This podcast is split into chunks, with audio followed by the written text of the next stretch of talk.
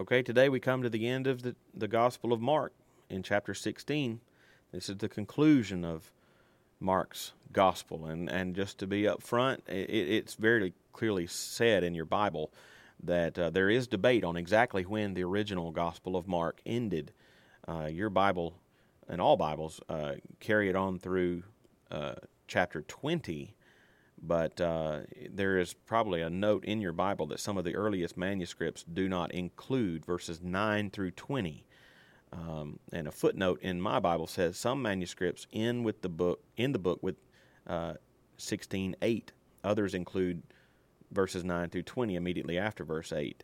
Um, and uh, there's just debate on on what is original, and uh, there's some debate because, for example, there are just things mentioned in this chapter that don't seem to fit with the rest of the Gospel of Mark or are not mentioned anywhere else in the Gospel of, of Mark. For example, in verse 18, they will pick up serpents with their hands, and if they drink any deadly poison, it will not hurt them.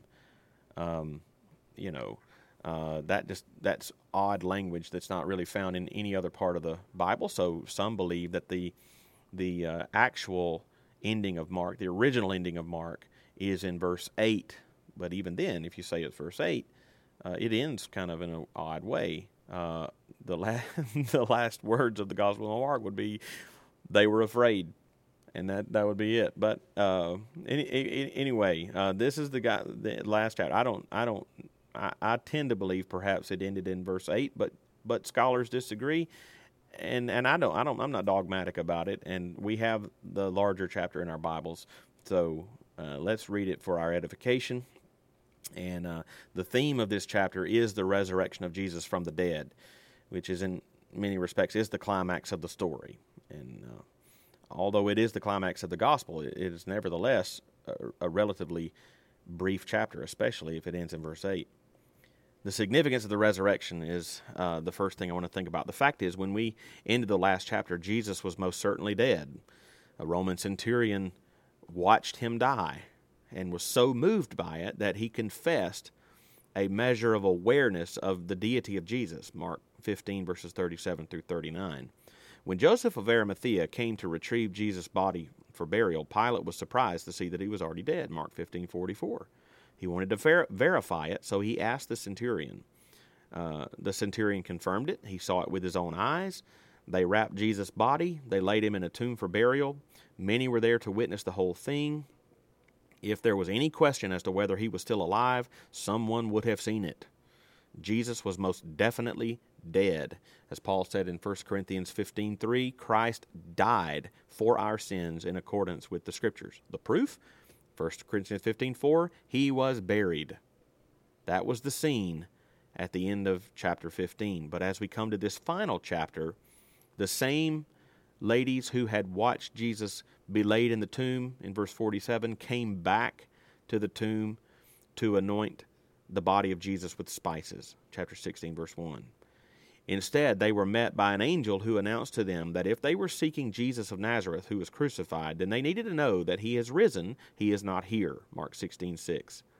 Jesus arose Jesus rose from the dead. It reminds me of those who passed by Jesus as he was hanging on the cross and deride and they said it, it says in Mark 15, 29 and 30, they derided him, wagging their heads and saying, Aha, you who would destroy the temple and rebuild it in three days, save yourself and come down from the cross. What if Jesus had taken their taunting advice? He would have come down. He could have saved himself. If he had so desired, he could have evaded arrest and death altogether.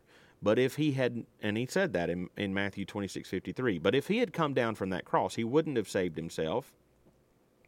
Uh, but he but he wouldn't have saved anyone else either. He had to die and destroy the temple uh, that is his own body. See John 2, verses 19 to 21. So that he could rebuild it again in three days by rising from the dead. Keep in mind that everything Jesus did in his earthly life, death, and resurrection, he was earning for everyone who believes. In his life, he was earning a perfect record of obedience for you, so that as you stand before the Lord, you have righteousness to present. In his death, he was earning a verdict of not guilty for you as you stand before the Lord, by bearing the punishment you deserve. And in his resurrection, he was earning for you absolute victory over his death and life eternal and everlasting.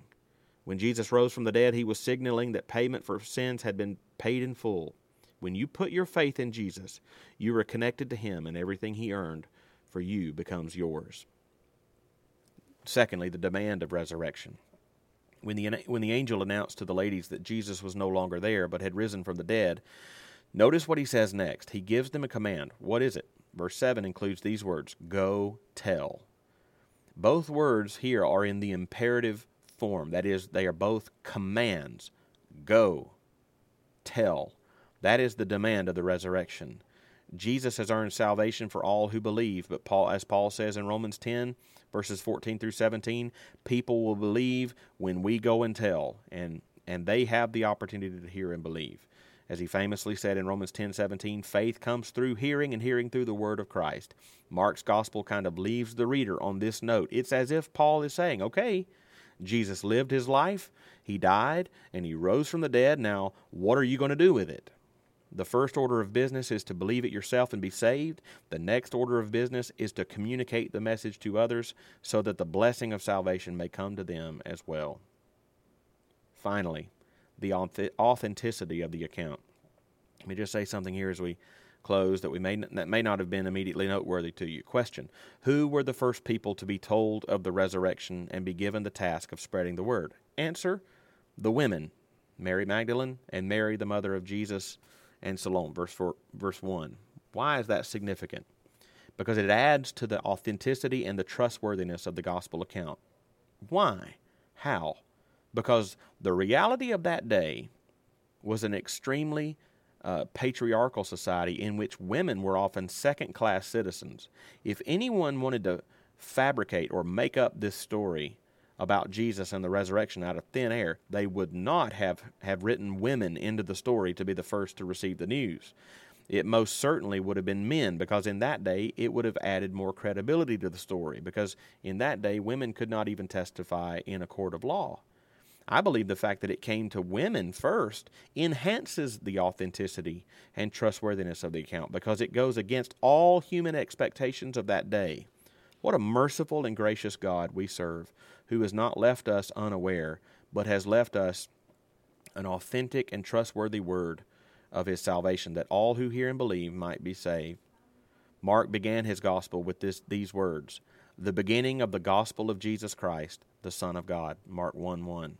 Mark ends his gospel with even a pagan Gentile confessing Jesus to be the Son of God in Mark 15:39, and with Jesus fulfilling the gospel through his resurrection. The message is true, and that is the gospel of Mark.